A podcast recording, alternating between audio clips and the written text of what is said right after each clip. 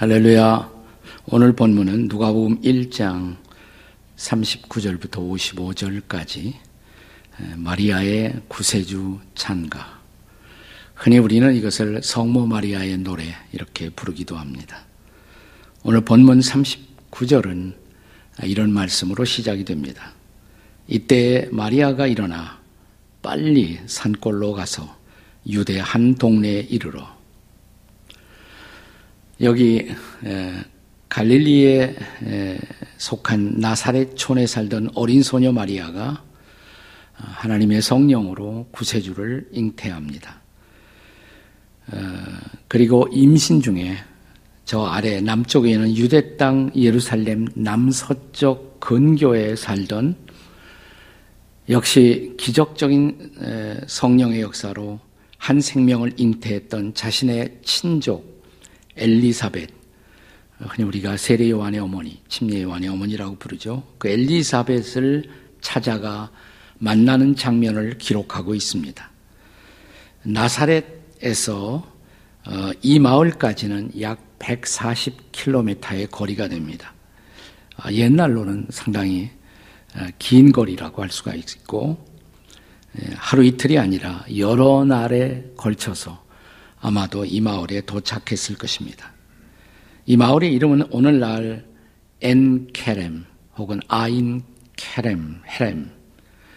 그 뜻은 포도원의 샘이라는 뜻인데 아, 아주 매력적인 예루살렘 근처에 있는 전원 마을입니다.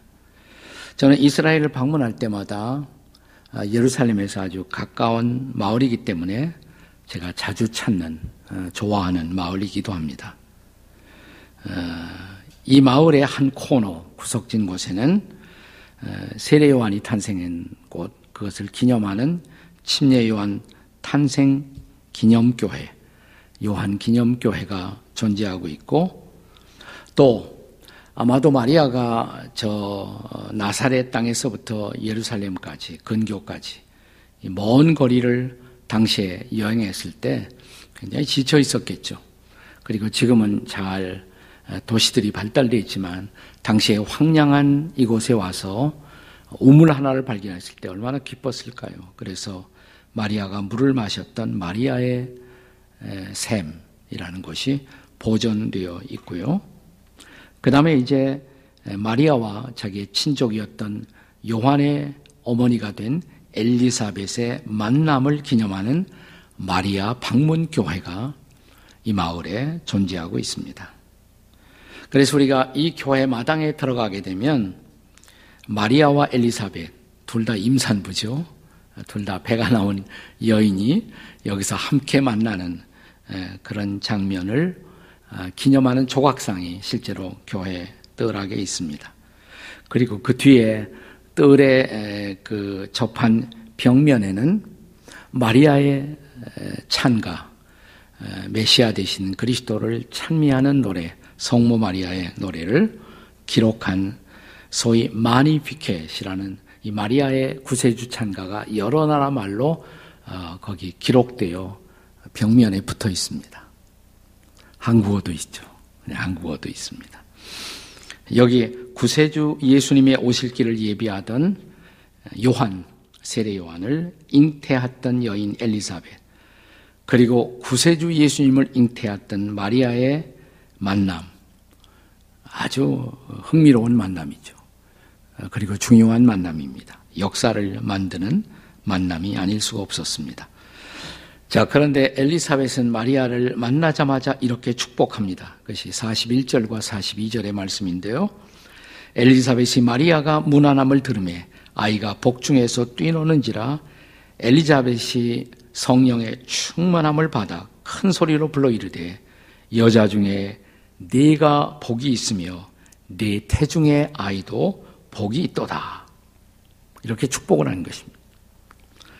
자, 에, 그러면서 이제 그녀는 감동 속에서 어, 자기 앞에 서 있는 마리아를 향해서 이런 고백을 합니다. 43절에요. 내 주의 어머니가 내게 나오니 이 어찌된 일인가? 라는 아, 그런 고백을 합니다. 자, 이런 엘리사벳의 감탄, 고백, 노래죠. 일종의 노래입니다. 이 노래에 대한 또한 응답의 노래로 마리아의 노래가 시작이 됩니다. 마리아의 구세주 찬가가 기록되고 있는 것입니다. 이것은 신약 성경 최초의 노래이기도 합니다. 위대한 교회 음악의 아버지라고 일컬어지는 독일의 세베스찬 바흐가 어, 이 노래를 가지고 음악을 만들었어요. 그래서 이 노래를 매그니피케트 아, 이제 내 주님을 찬양합니다 할때 my soul 내 영혼이 주님을 찬양합니다 할 때 영어에 praise를 쓰지 않고 magnifies라는 단어를 씁니다. 이 magnifies에서 magnificat라는 아, 제목, 찬가라는 제목이 나온 것인데요. 네, 세베스찬 바하가 노래를 음악을 만들어서 1723년 크리스마스에 아, 이 찬양곡을 아, 독일의 저 유명한 라이프치에 있는 성 니콜라이 교회, 이 성 니콜라이 교회는 아, 독일 통일을 위해서 월요 기도회를 했던 그런 유명한 교회예요. 바로 이 교회당에서 바흐가 이 노래를 주님 앞에 초연으로 드렸던 그런 유명한 노래입니다. 이 노래는 아주 신학적이고요. 그러면서도 시적이고, 그러면서도 심오한 구원의 메시지가 담겨 있는 그리고 예수님이 왜 이 땅에 오셨는가 라는 예수님의 미션을 찬미하는 성가입니다. 자, 그렇다면 마리아의 구세주 찬가 그 내용은 무엇일까요? 첫째로 이 노래는 주의 은혜를 찬미하는 노래입니다. 주의 은혜를 찬미하는 노래. 자, 이미 말씀드린 것처럼 46절에 보면 자, 마리아가 이렇게 시작합니다. 내 영혼이 주를 찬양하나이다. 영어로 my soul magnifies the Lord. 보통 찬양은 praise라는 단어를 쓰는데 그 단어를 안 썼다고 그랬죠. 그 대신 magnifies. 이것은 praise보다 한, 한 단계 더 높은 단어입니다. 그러니까 높여서 찬양합니다. 그분을 위대하게 높여서 찬양한다고 할 때 magnifies. 여기서 나온 어, 유명한 라틴어 단어가 magnificat 혹은 magnificat. 그래서 이것이 마리아 찬가가 된 것입니다. 자, 47절, 48절을 함께 같이 읽겠습니다. 시작. 내 마음이 하나님 내 구주를 기뻐하였음은 그의 여종의 비천함을 돌아보셨습니다. 여기 구주이신 예수님의 잉태, 그 잉태 사건은 전적으로 비천한 여종인 나를 향한 주님의 은혜입니다. 라고 고백을 하는 것입니다. 여러분, 은혜의 뜻이 뭐죠? 우리가 잘 아는 은혜의 뜻? 예, 받을 자격이 없는 사람들에게 베풀어지는 그런 사랑, 호의. 영어로 말하면 호의를 favor라고 그래요. favor. 호의를 준다. favor. 근데 그 앞에 이런 단어를 붙입니다. undeserved favor. 그러니까 deserve 하지 않은 가치가 없는 자격이 없는 사람들에게 베풀어지는 사랑. 그것이 바로 은혜인 것입니다. 자, 마리아에게 있어서 그녀가 예수님을 자기 안에 잉태한 것이 주님의 은혜였다면 저와 여러분이 인생을 살면서 어느 날 예수님을 우리 마음에 모신 것도 은혜가 아니겠습니까? 네. 마리아는 예수님을 육체적으로 잉태했지만 우리는 그 예수님을 우리 마음에 모시게 되었습니다. 에베소서 2장 8절의 말씀을 상기하십시다. 너희는 그 은혜에 의하여 믿음으로 말미암아 뭐예요? 구원을 받았으니 이것이 너희에게서 난 것이 아니요 하나님의 선물이라. 아멘. 우리가 은혜로 아, 자격 없는 우리에게 주신 은혜로 구원받아 하나님의 자녀가 되었다면 저와 여러분도 마리아처럼 찬미해야 마땅하지 않겠습니까? 어떻게 해요? 내 마음이 내 구주를 기뻐하였은즉 네. 그의 여종의 비천함을 돌아보셨습니다. 남자들은 형제들은 이 남종의 비천함을 돌아보셨습니다. 이렇게 고백해야겠죠. 그렇습니다. 우리의 비천함, 우리의 죄인됨을 아시면서도 우리 죄를 속량해 주시고 용서해 주시고 그 구주 예수님을 우리 마음에 품고 살게 하신 주의 은혜. 얼마나 놀라운 은혜예요. 마리아처럼 찬미해야 마땅하지 않겠습니까? 그래서 주의 은혜를 찬미하는 노래다. 네, 두 번째로 이 노래는 주의 축복을 찬미하는 노래예요. 주의 축복을 찬미하는 노래. 48절 하반부를 보겠습니다. 보라는 거기서부터 다 같이 보라 이제 후로는 만세에 나를 복이 있다 일컬으리로다. 네, 천사가 구세주가 오신다는 그 소식을 음, 전했고 또 이 소식을 들은 마리아가 성령으로 구세주를 자기 안에 잉태했습니다. 근데 그 순간부터 마리아는 복된 여자가 된 거예요. 그 순간부터 복된 여인이 된 것입니다. 근데 그냥 복된 여인이야. 만세의 복된 여인. 만세를 통해서 기억될 만한 여인. 여기 만세라는 단어가 때때로는 우리말이 우리말인데 더 어려울 때가 있어요. 네.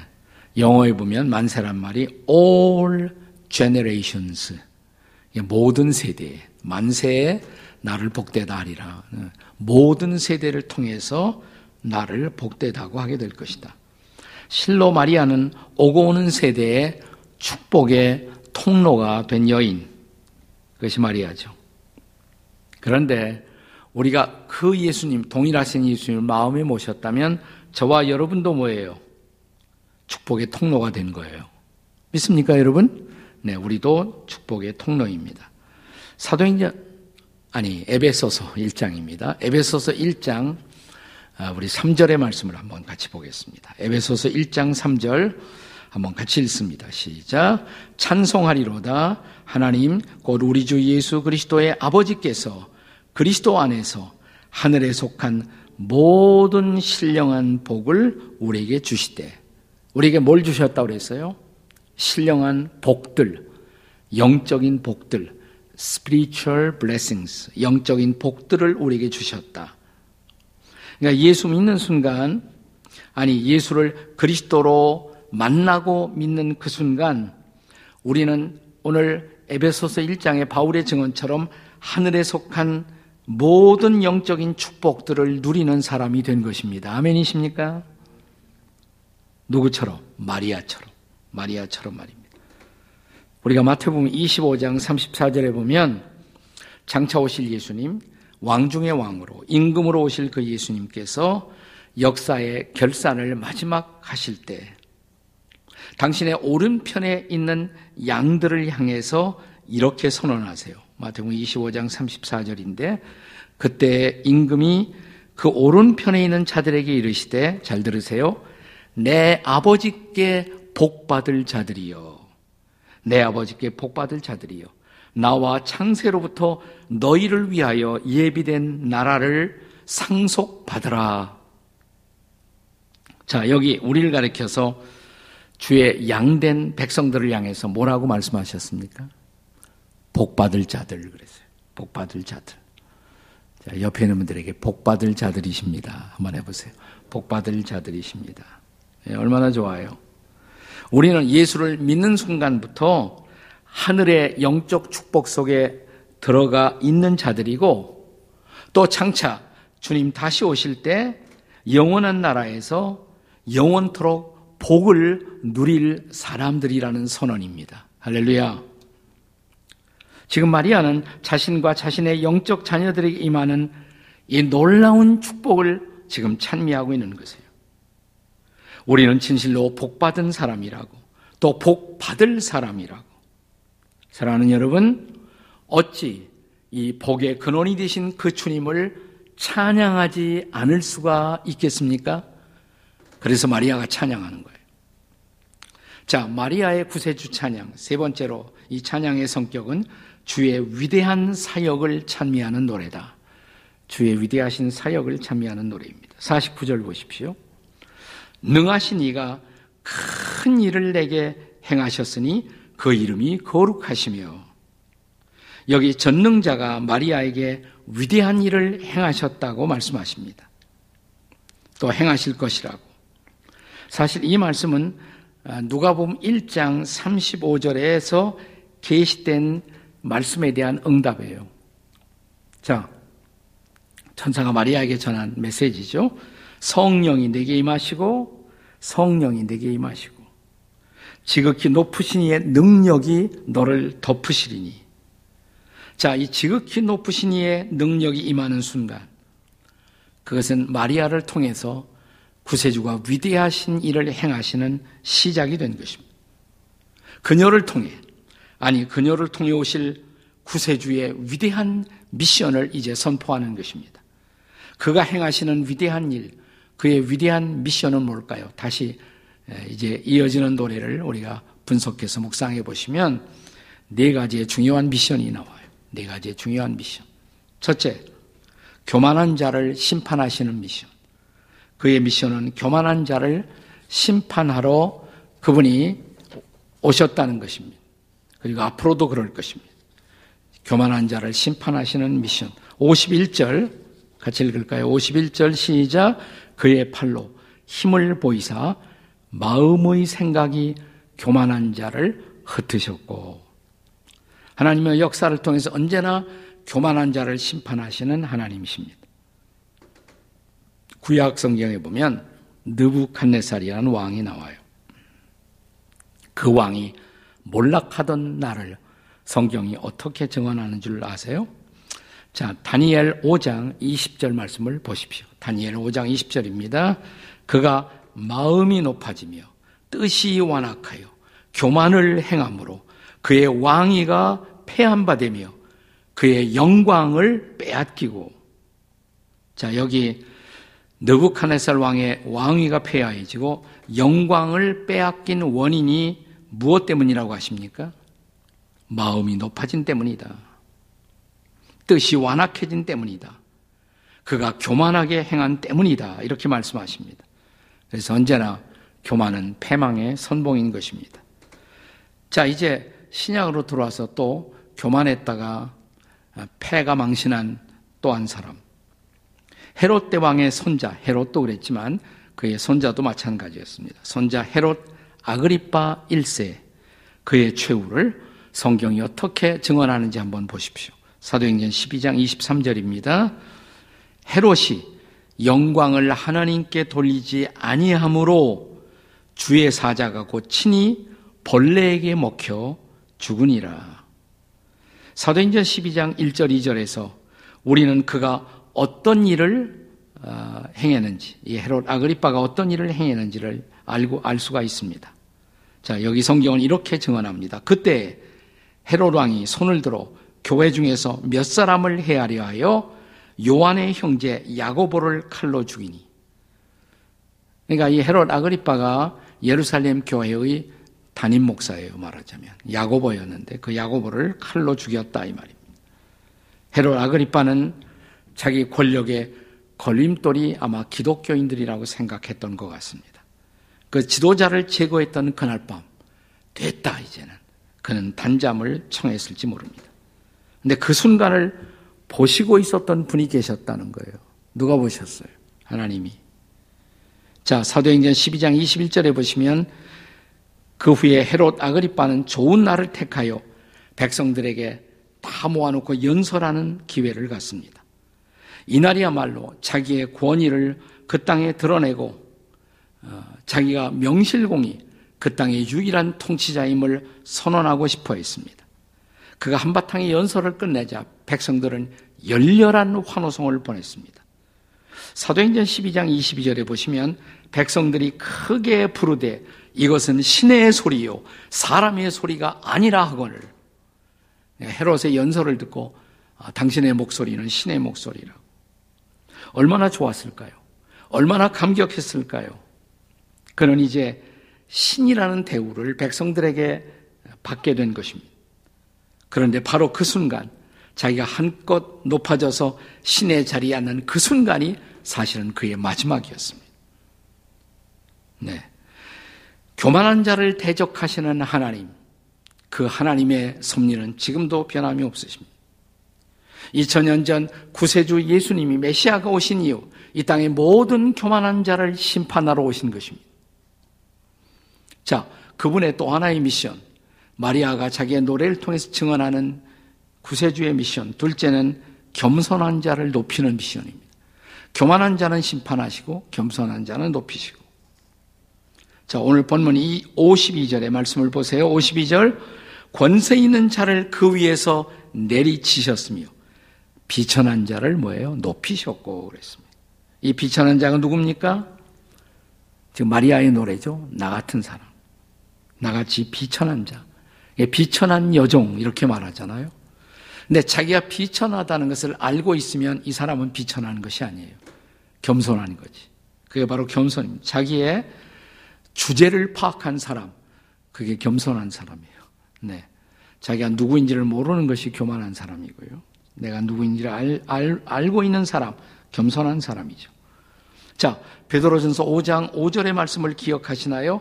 하나님은 교만한 자를 뭐예요? 대적하시되. 겸손한 자에게는 뭐예요? 은혜를 주신다 그랬습니다. 마리아에게 임한 은혜, 구세주의 어머니가 될 수 있었던 은혜, 자신이 비천한 여종임을 알고 있었던 때문입니다. 그녀가 친히 고백했던 말, 1장 48절에 이런 고백을 했잖아요. 이 여종의 비천함을 돌보셨도다. 이렇게 말했습니다. 그 겸손이 바로 그녀를 하나님이 사용하신 이유이십니다. 자신의 비천을 알고 주님 앞에 굴복할 줄 알았던 겸손한 사람. 하나님은 지금도 이런 사람을 찾고 계십니다. 네. 자, 그렇다면 하나님이 이 시대에 당신이 쓰실 사람을 찾다가 하나님의 시선이 당신에게 머물렀을 때, 머물렀을 때, 하나님의 시선을 끌만한, 주목할 만한 겸손함이 여러분에게, 저에게 있을까요? 그는 나를 보고, 나를 향하신 그분의 미소, 그리고 그것을 보고 만약 마리아가 옆에 있다면 이렇게 노래할까요? 그는 정령 비천한 자를 높이시는도다. 높이시는도다. 구세주의 미션이에요. 교만한 자를 심판하시고 겸손한 자를 높이시고 네. 그다음에 세 번째로 그의 또 하나의 미션. 구세주의 미션은 줄인 자를 배부르게 하심. 이게 그분의 또 하나의 미션입니다. 53절입니다. 자, 오늘 본문 53절 다 같이 줄이는 자를 좋은 것으로 배불리셨으며 부자는 빈손으로 보내셨도다. 나는 우리 주님이 문자 그대로 이렇게 물질적으로 굶주린 자를 채우실 수 있는 주님이신 것을 저는 믿습니다. 나 저는 본문의 문자적 의미 이상으로 여기에는 영적 의미가 있다고 생각해요. 그러니까 육체적으로만 굶주림을 채우실 뿐만 아니라 영적으로 우리의 굶주림을 채우시는 분. 자, 예수님의 산상수훈 팔복 기억하시죠? 네. 팔복 중에 사복, 네 번째 복 뭐예요? 의에 줄이고 목마른 자들은 복이 있나니 그들이 뭐예요? 배부를 것이며 배부를 것입니다. 누가 그분의 배불리 채우심의 대상이 되십니까? 줄이고 목마른 사람들이에요. 뭐에 대해서? 의에 대해서. 이 의가 뭘까요? 의의 기준은 주님이에요. 주님이 바로 우리의 의가 되시죠. 그러니까 의에 줄이고 목마르다는 것은 주님을 줄이고 목마름처럼 사모한다 이 말이에요. 여러분 예수님에 대해서 목마르십니까? 내가 예수님 더 알고 싶다. 그분으로 내가 채워지고 싶다. 주님에 대해서 목말라 하고 배고파함. 이런 사람들을 보시고 주님은 채워주신다. 배부르게 하신다. 영적으로, 육적으로뿐만 아니라 영적으로. 그래서 요한복음 6장 35절에 보시면 주님이 이렇게 말씀하셨잖아요.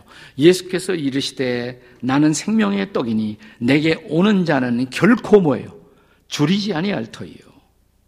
나를 믿는 자는 영원히 목마르지 아니하리라. 아멘. 네. 누구든지 목마르거든 내게로 와서 마시라. 그냥 목마른 것을 아는 사람이야 나의 목마름을 채울 수 있는 분 앞에 오겠죠. 그분이 주님이시다 이 말이에요. 오직 그분만이 나를 목마르지 않게, 오직 그분만이 우리를 배고프지 않게 배부르게 하시는 분. 그렇습니다. 그 무엇으로도 인생은 사실 만족 못해요. 여러분 생각할 때 내가 조금만 더 부자가 되면, 조금만 지위가 높아지면 만족하겠지. 천만의 말씀. 정말 그리스도 없이는 무엇으로도 만족할 수 없어요. 오직 그리스도만이 나의 참된 배부름이 되신다. 믿으십니까, 여러분? 그분만이 나의, 우리의 참된 만족이 되신다는 선언이에요. 그것을 위해서 오셨다는 거예요. 그것이 구세주의 미션이에요. 우리를 참된 만족의 자리로 인도하시려고, 참된 배부름의 자리로 인도하시려고 오셨다. 네 번째 마지막 미션, 그의 미션은 두려움이 많은 인생들에게 긍휼이 되어 주시기 위해서 오신 것입니다. 본문의 50절을 보세요. 50절 말씀 같이 읽습니다. 긍휼하심이 두려워하는 자에게 대대로 이루는도다. 두려워하는 자들에게 긍휼을 약속하십니다. 근데 이 약속, 긍휼의 약속은 54절에도 반복됩니다. 54절에 그 종 이스라엘을 도우사 긍휼히 여기시고 기억하시되 긍휼히 여기시고 기억하시되 여러분 우리 인생의 마당에는 얼마나 많은 두려움이 지속적으로 우리를 위협하고 있는지요. 그런데 그분이 2000년 전 이 땅에 보내심을 받은 하나님의 아들 그리스도 그분만이 우리를 긍휼히 여기시고 또 우리를 도우시겠다고 약속하십니다. 긍휼히 여겨 주심이 그분의 미션이라고 선언하십니다. 복음서에 이렇게 보시면요. 사람들이 도움이 필요할 때마다 주님 앞에 나가서 주의 긍휼을 구하지 않습니까? 주님, 저를 우리를 불쌍히 여겨 주세요. 네. 저 유명한 시각장애인 바디메오가 그렇게 나가 주의 긍휼을 구하지 않았습니까? 한센병 환자, 나병 환자 10명이 지나가는 예수님 앞에 그렇게 우리를 불쌍히 여 달라고 긍휼을 구하지 않았습니까? 성전에 올라간 세리가 그렇게 긍휼을 구하지 않았습니까? 그리고 그들은 다 긍휼히 여김을 받았습니다. 할렐루야. 탈무드 이야기 중에 이런 이야기가 있어요. 천지 창조하실 때 하나님이 자, 옆에서 천사들이 이제 하나님의 심부름을 하고 있고 그런데 하나님이 내가 이제 나를 닮은 인간을 만들겠다. 인생을 만들겠다. 그랬더니 옆에 있던 정의의 천사가 다가와서 말하기를 하나님, 저는 반대입니다. 사람 만들지 마세요. 사람을 만들어 놓으면 사람들은 이 세상을 불의한 세상으로 만들 것입니다. 정의의 천사가 하는 소리예요. 불의한 세상으로 만들 것입니다. 그러자 또 진리의 천사가 와서 저도 반대예요. 사람들을 만들어 놓으시면 이 세상을 거짓으로 가득 차게 만들 거예요. 그러자 또 거룩의 천사, 성결의 천사가 와서 말하기를 저도 반대예요. 만들어 놓으면 사람들은 이 세상을 추한 세상으로 만들어 놓을 것이에요. 근데 그때 긍휼의 천사가 날라와서 이렇게 말합니다. 긍휼의 천사가 하나님 그래도 저는 하나님이 사람을 만드셔야 한다고 생각합니다.